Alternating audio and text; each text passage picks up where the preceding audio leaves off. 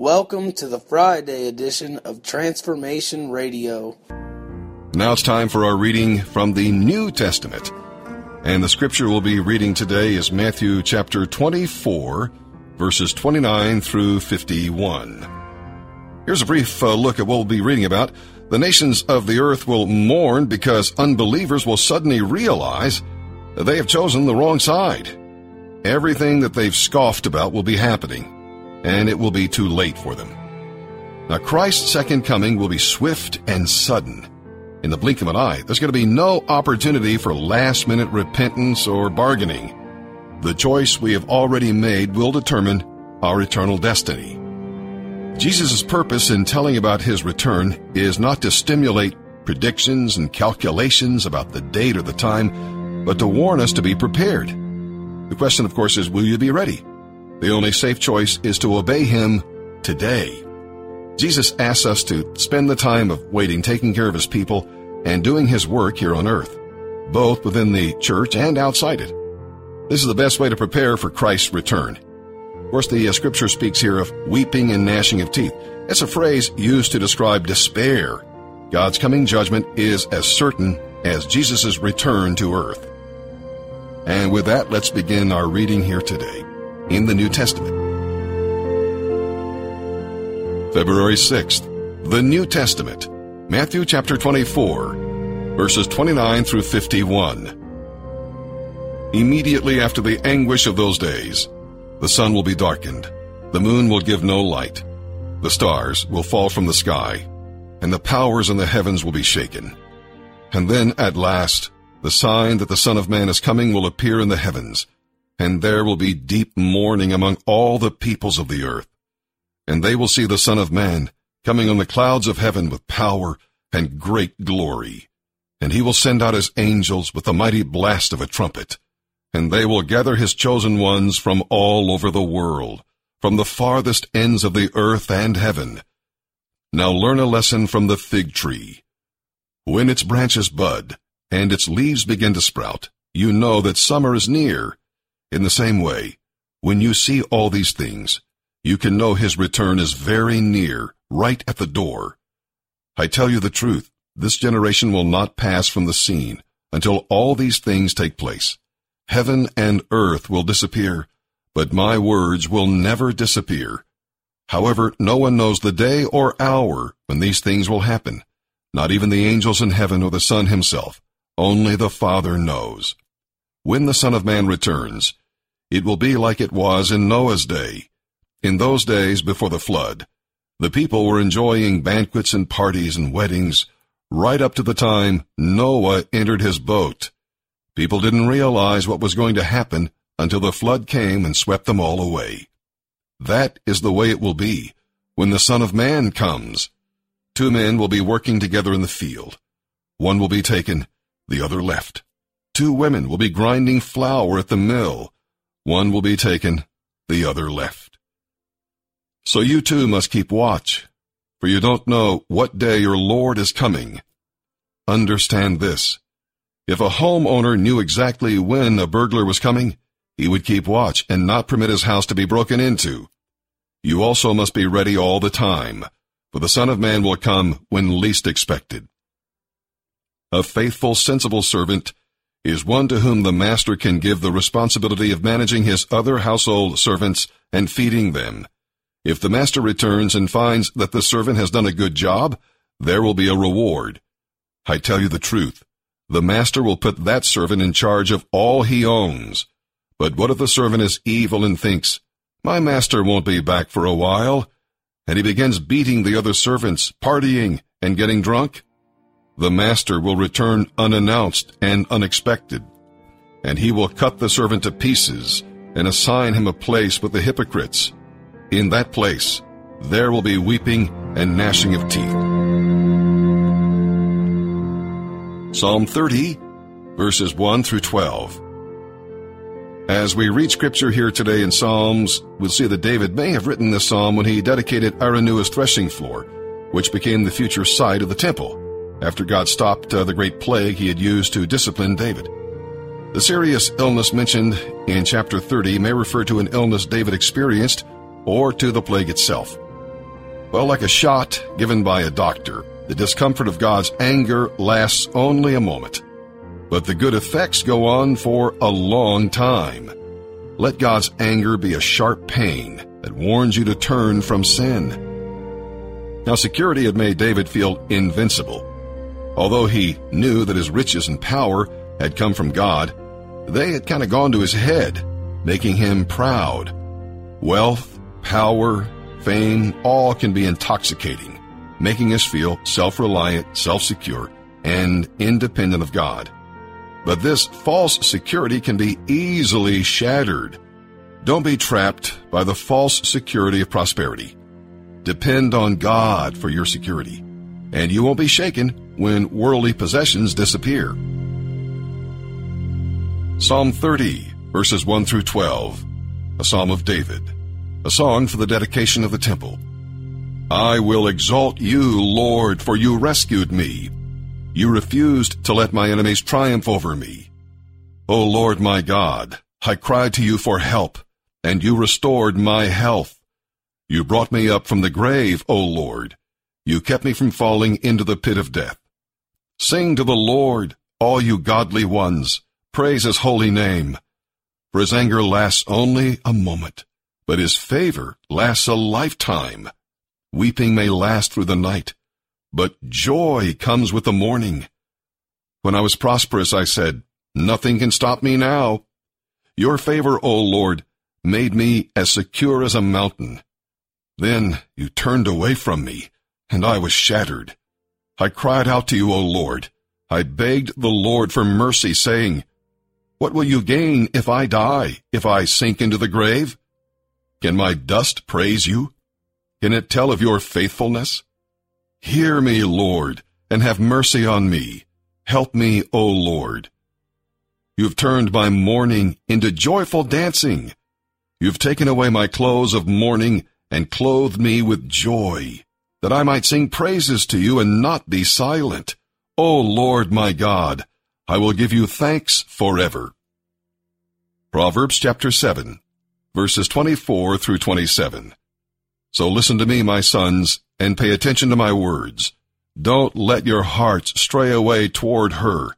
Don't wander down her wayward path. For she has been the ruin of many Many men have been her victims. Her house is the road to the grave. Her bedroom is the den of death. To be honest, this text, as, as we've been studying it, as we've been looking at it, as I've been reflecting on it, it's, it's kind of weighty in the sense that when you read these descriptors of the, the fruit of the Spirit, of the characters of Christ, of who we're becoming, the kinds of people we're becoming as we, as we grow closer and closer to Jesus, who can stand in light of these descriptors, in light of these nine characteristics? Who can stand? Right? Who would say, Yeah, I exemplify all nine of these perfectly? This is me. I'm perfectly exemplifying self control. See a lot of young people out here. That's probably not what you would describe yourself as on a regular basis. And so this is weighty, this is convicting. What is Paul saying? What is he exhorting us to do? And, and see, one of the tensions, one of the difficult things in this is it'd be very easy for us to just say, hey, you know, we're going to focus this week on gentleness, on faithfulness, and on self control. So, you know what you need to do, friends? You need to be more gentle. You need to be more faithful, and you need to exemplify more self control. The tension is it's yes and no. Because there is a calling to us, but what does it look like to live that out, live that out by the gospel, in light of the gospel? And so, what I want to do, and hopefully we can close this well, this series well, is I want to I want to try to unpack this by saying, what does it look like to live these out in light of the gospel? What is what is Paul telling us to do? And one thing I think we realize, I hope that you've experienced, one thing I've experienced, is, is we've learned a lot about ourselves the past few weeks. We've learned a lot about ourselves. And so I want to start out this way.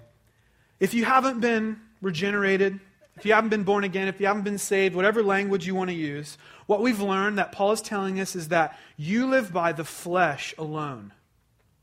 You live by the flesh alone. And I think this makes the world make a lot more sense. This makes the world make a lot more sense uh, because there's a reason it's so easy to live according to the flesh. The world's filled with people who are far from God and they're living according to their flesh. The flesh is all they know. If they're not born again, if you're not born again, the flesh is all that you know. It's all that you know. And so you'll be told by the world this is how to view sex. This is how to view power. This is how to view money. This is how to view freedom. This is how to view morality. And all of it is influenced by the flesh. If these folks, if these people aren't born again. Even the world's philanthropy is fleshly. Think about it. What nonprofit can our, can our company invest in that will give us a good public image? That's not goodness for goodness sake. That's goodness for the company's sake. That's fleshly motivated action. So it makes sense then that you and I, we live in a confused world. Don't we? We live in a confused world. Explore your sexuality, and then you'll find freedom. Make more money, and then you'll be satisfied. Buy the latest model year car, and you'll look better. You'll feel better. Achieve success, and surely you will be more secure. You'll be in more control. You'll have your, con- your future grasped. You'll be fine. And we just came through the new year, and that's, that's we buy into that all the time. This idea that it's going to be better, everything's going to be fixed. If I just have that one thing, if this relationship would pan out, then I'd be happy, then I'd be satisfied, then I'd be okay. And what we're doing in that moment is we're buying into the lie of our flesh, the lies of our flesh. Because when we, when we look around existentially by what we experience, what we feel, what we see, we can almost taste it. What we know, if we're honest, is that our world is in shambles. Our world's broken. We see brokenness everywhere. We see violence and we see greed and we see pain and we see corruption. And it leaves us wondering, doesn't it? It leaves us wondering who can I trust? Is there anything out there that's good? Is there anything out there that's good? Who can I rely on? And, and, and, I love this. Paul quotes the Psalms in Romans 3 when he says this No one is righteous, no, not one. No one understands. No one seeks for God. All have turned aside. Turn, together they've become worthless. No one does good, not even one. And we see that, don't we? We wonder that. We question everything. And another interesting moment in Mark chapter 10, there's this young guy, this young ruler, it says, that approaches Jesus. And what does he say? It says, A man ran up and knelt before him and asked him, Good teacher, what must I do to inherit eternal life? And Jesus' response is interesting. Jesus said to him, Why do you call me good? Why do you call me good? No one is good except God alone. Let that sink in. No one is good except for God. No one is good except for God. So if you're not a Christian, if you haven't had a conversion experience, the Bible says that you have one nature and that you live by your flesh alone. Alone. You're enslaved to your own desires, it says in other passages. And we know that our flesh, what that means is, is our flesh is in rebellion against God. Our flesh does not worship God. Our flesh worships us. And so all of us in this room have been very committed. Those of you that don't know Jesus, you're committed. You're very, you're hyper committed. Congratulations. But you're committed to you. You're committed to you. And this is, this is the essence of sin. Sin, in one sense, is absent, absence from God. But by God's grace, right? By God's grace. Because of Christ, we can have salvation, we can have hope through faith in what Jesus has accomplished through his life and through his death and through his burial and through his resurrection. So, Christian, you have a new nature. You have a new nature. You have the Spirit but what we've often seen miscommunicated is what we need to understand and hopefully be encouraged by and hopefully, hopefully learn where to go from here is that just because you have the Spirit does not mean that your struggles end Becoming a Christian does not mean that the fleshly struggle ends. Galatians 5:17, just a few verses before what we just read says for the desires of the flesh are against the spirit and the desires of the spirit are against the flesh, for these are opposed to each other. They're opposed to each other. So if you're here and if you're a Christian, you have two natures and they're at war. You have your flesh, which is in rebellion against God. You have the spirit, which is the power of God in you. And you've heard this.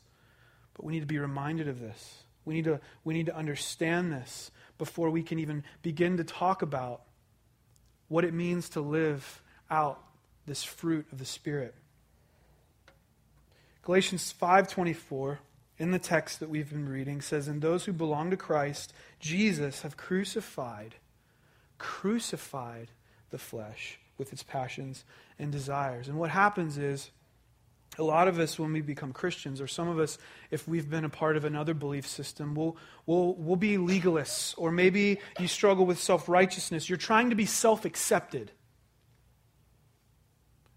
You're attempting to earn your rightness before God. And, and what happens is, if that's you, and I often struggle with this, is you'll simply attempt to train your flesh to train your flesh. Well, I've got to be better. I've got to quit doing that so much. I, I got to get better at that. I've got to clean myself up a bit. But if I've been captivated by God's grace, if you've been captivated by the gospel and by the grace of God, your response will not be to simply train your flesh, but what Paul says here to crucify it. To crucify it. The law makes requirements of us. We've got to measure up. We've got to prove ourselves. We've got to clean ourselves up. And the gospel, the good news of Jesus, is an invitation into life with God because of what Jesus has done. If we understand grace and if we understand the gospel, if we've been saved by the power of the Spirit, if we're in union with Christ, we're no longer slaves to the flesh, but we're, we begin to walk according to our new nature, the Spirit.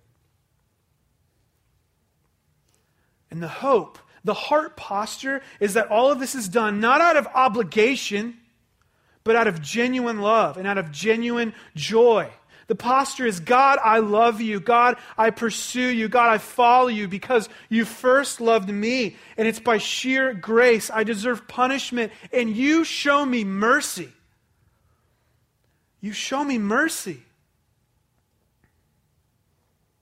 What I want to encourage you with this morning, and for some of you it will be an invitation,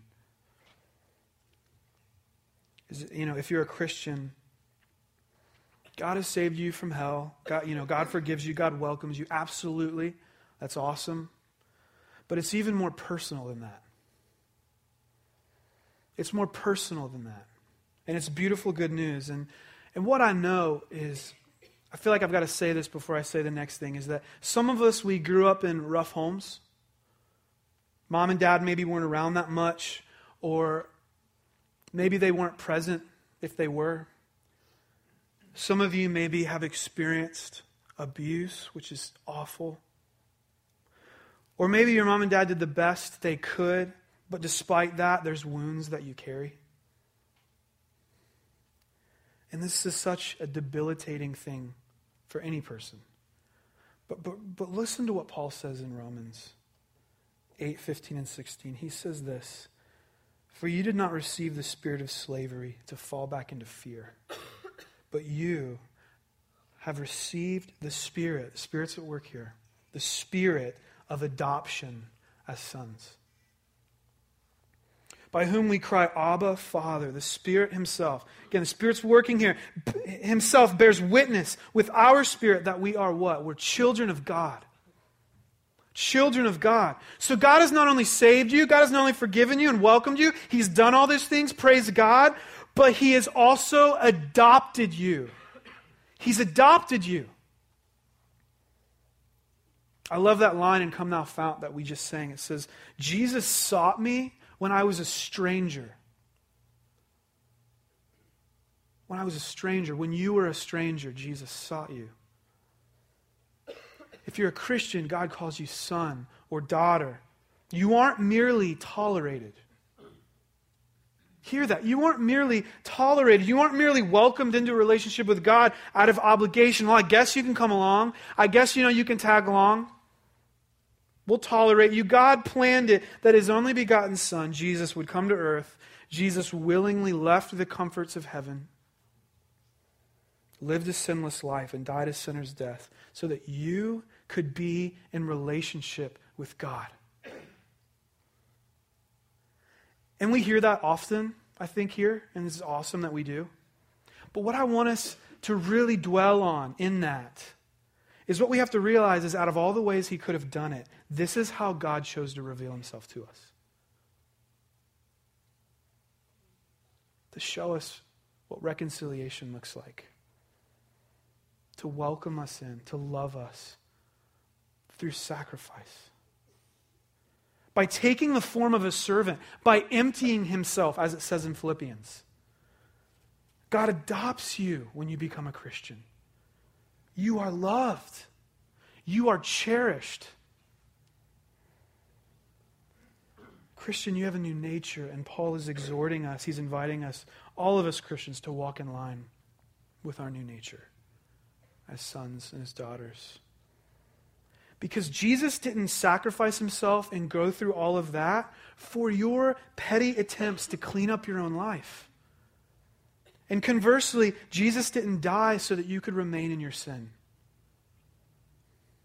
Jesus desires to be in a love relationship with you. With you. And this relationship changes everything. So when we become Christians, inevitably, through, through a process, over time, we call this sanctification. Over time, we become more and more like Jesus. Christians become more and more like Christ because they have the Spirit dwelling within them. And the Bible uses fruit as a metaphor and gives us descriptors as to what the Spirit looks like. Paul is saying this is what the Spirit does when you pursue Christ, when you follow Christ. And so let's just begin to ask ourselves this morning, as we have been for the last month Does joy mark my life? Does peace mark my life? Does patience mark my life? Does goodness mark my life? Does kindness mark my life? And, and I encourage you this morning, this can become your reality. So I could say, you know, pursue kindness, peace, and faithfulness. But I think above that, pursue Christ. And these will become your reality. Pursue Christ. Accept Him. Ask the Spirit to come and regenerate you, save you. So let's complete this real quick by looking at faithfulness, gentleness, and self control. So the first one, faithfulness, as we end this.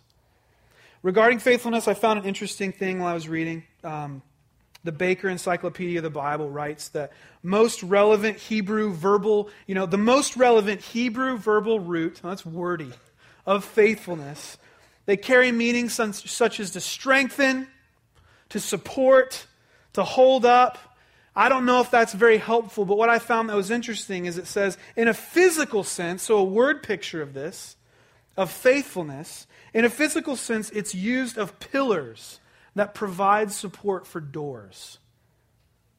So imagine a faithful support system that keeps the roof up and so that we can walk through a door without being crushed. This makes us think of, you know, that would be reliable support. That would be effective support so we don't get crushed. And so the idea here, the word picture there, is that the structure will not fall if the support is faithful. And before we start talking about how we can be more faithful, let's be encouraged that that kind of not crushing support, faithful support, that what we have to realize first and foremost is that we have a God that is faithful. We have a God that is faithful. And when we become Christians, the Spirit dwells in us, and slowly we become faithful. A verse that comes to mind is Deuteronomy 7 9. This is great. It says, Know therefore that the Lord your God is God. And it says this the faithful God, who keeps covenant in steadfast love. Isn't it good that God is faithful? That He's not indifferent towards us? That when He says something, He follows through with it? We have a faithful God. If the Spirit's in us, we will grow in faithfulness. If the Spirit's within us, we will be reliable. We'll, be, we'll become true to our word. We'll be stable. We'll be steady. Now, obviously, you might imagine the fleshliness of this. Those of us that aren't faithful according to the Bible, we're disloyal. We struggle with unreliability. How many of you know that, that dude that, like, hey, I'll be there, I'll help you move, and they don't show up, right? That's just one stupid example of this. But, but, but that's the flesh, little by little. That's what the flesh looks, looks like. Fair weather. Tim Keller writes about this as being an opportunist, a friend, only in good times. Is that you? Is that you? You follow through with what you said only when it's convenient for you? You're loyal to others only when it's convenient for you. You follow God only when it means comfort and added blessing for you. But if it's hard, if it involves sacrifice, you quit. You're done. I didn't sign up for this. That's the flesh. And what I want us to realize is thank God Jesus didn't respond to us that way. Now, there's a fake aspect of this, and what that means is there's something that looks like faithfulness, but it's really not. And so we're going to kind of unpack this like we have been the past couple weeks. The fake aspect, the counterfeit aspect of faithfulness is man fearing, unwillingness to question others, this, this idea of loving without truth. And so, relationally, this means that you're never willing to confront or challenge something or someone when you see that what's happening might bring harm to the person or to other people. And what we have to understand is this is completely self serving, right? If, if that's how we respond, we don't love that person. We're not, we're not exuding faithfulness because we're actually going to let them hurt themselves be, rather than sticking our neck out on the line. Us being willing to be rejected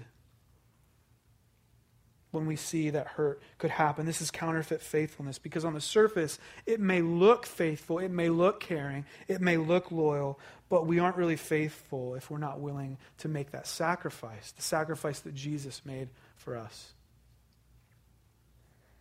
What it reveals in our heart, if that's us, is that we're really not faithful to others, we're faithful to ourselves. We're faithful to ourselves. So it might appear to be faithfulness, but it's really selfishness and flesh masked in faithfulness. And so I mentioned we, when, when we started talking about faithfulness, what the Spirit looks like. And so, real quickly, you know, it might look like lo- the loyalty, true loyalty, reliability. In it for the long haul, if you will. That when things get difficult, when suffering happens, we follow through we do what we say. Does faithfulness mark your life? Because as we walk by the Spirit, it slowly should and it will. Next, gentleness. Gentleness. This is an interesting word because I think there's baggage in all of these, but I think there's particular baggage in the word gentleness. Because I think it could, it could apply to all of us, but especially for, for guys. For men, I think gentleness is often viewed as a vice rather than a virtue. And so, and so the flesh, obviously, we could say, you know, the flesh in this is harsh, it's aggressive, it's intimidating. And I think for many of us at various times in our lives, those fleshly um, aspects of, of gentleness, the opposite of it, they, these things have been celebrated. We've seen them celebrated. But this is the work of the flesh. This isn't the work of the Spirit in us. And so, again, Christ has shown us gentleness, so we are to show others gentleness. So let's ask ourselves was Christ harsh with broken people? Did Jesus intimidate us into worshiping him? Did Jesus intimidate us with his majesty? Was Jesus aggressive and overpowering and forceful? No. Now, again, like with faithfulness, like with the rest of these, there's a fake aspect of gentleness. There's a counterfeit aspect of gentleness. And this is what you might imagine fear, being self conscious, because fear and, and being self conscious can look like gentleness, but really it's not. So we can appear to be gentle, or some people might look gentle, but really, oftentimes, it's driven by fear, by feeling less than. And what we know is that God doesn't give us a spirit of fear. And so the fruit is to be hospitable, to have a humble confidence, to care more for others than we do for ourselves. I love this definition that I found. It says, an expression of compassion. An expression of compassion seen in God's dealings with the frail and the weak, and expected of believers in their dealings with other people. And so, if you feel inferior, let's pray through that because it's still, at its root, it's fleshly and it's selfish. Because when we feel inferior, the focus isn't on God and it's not on others, it's on ourselves still. And a lot of that comes from wounds. And so, our prayer for you and what God promises you is that He will heal you of those wounds. That you don't have to feel inferior. You don't have to you walk in shame. You don't have to walk in this idea that I don't belong. You belong because of Jesus Christ. You belong. God loves you. God cherishes you. So we're to be gentle with God's people because God's been gentle with us. Last one self control. The one that everyone here is just great at, right? Our culture just celebrates self control, doesn't it? Doesn't it?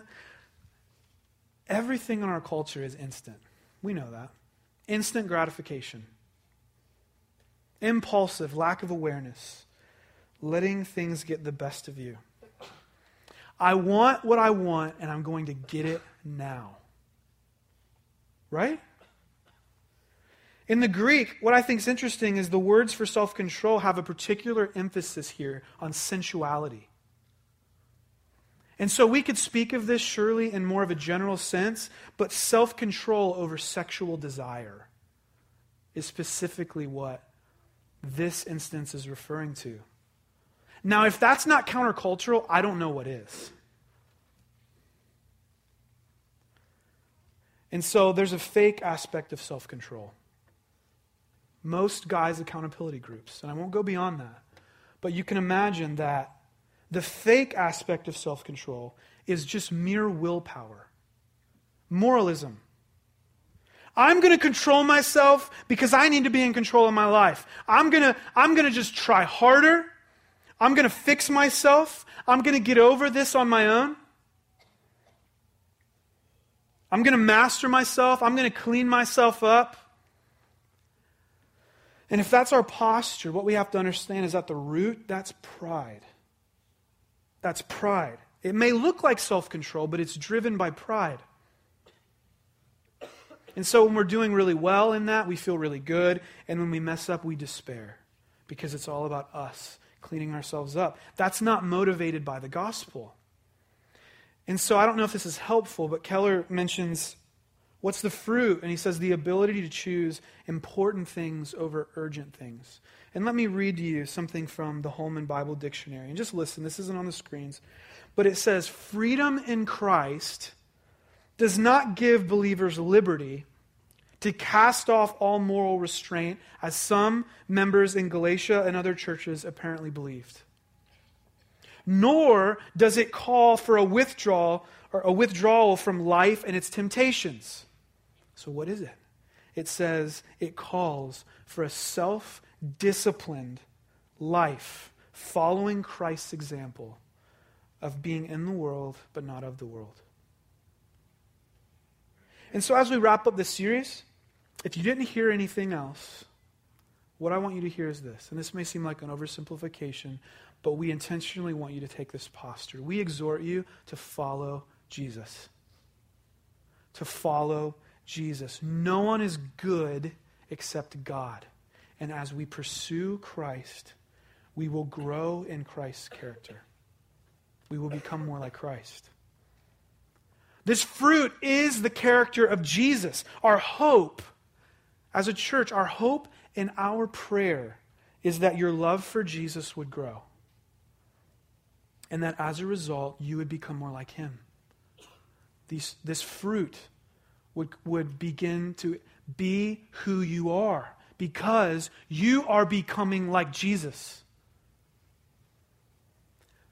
So today, let's ask ourselves as we sing these songs, let's, let's make this a part of our prayer. What evidence do I see in my life that I'm slowly changing to become like Jesus? Begin to think over the past year. How is Jesus changing me? How is Jesus reshaping me? How is Jesus renewing me? We can delight in Christ, for he has blessed us as Christians. He's adopted us and He's welcoming us into relationship with God through the cross. Follow Jesus. Follow Him. If you're a Christian, walk by the Spirit. You have a new nature. You have a new nature. And the last big idea is we, we have to understand is that a healthy Christian life will inevitably produce the character of Jesus. A healthy Christian life will produce faithfulness, gentleness, and self control. Let's pray. Lord, as, as we've been looking through this, I'm just so grateful, when, especially when we're looking at faithfulness. I'm just grateful that your response to us, because if you're God, you could do whatever you want. Your response to us wasn't indifference. You, show, you, you chose to reveal yourself by sacrificing yourself for us. I just, that's just beautiful. And you're welcoming us towards yourself. And God, I just pray that as Christians in this room, those that are Christians, they would just have assurance that you love them, that you're calling them to yourself, that you're saying, This is how life could be. Follow me, pursue me, know me. That's where joy is found. That's where peace is found. That's where patience is found. That's where all these things are found. It's when you follow me. And Lord, for those of us that are far from you, that are wandering, that are, that are, that are just lost in our flesh, I pray, God, by the work of your Spirit, that you would, you would reveal yourself in your beauty to us, that you would change us, that we would make much of you. We love you. We thank you. Amen. That does it for today's podcast. Thanks for listening and make sure to tune in tomorrow for the next edition of Transformation Radio.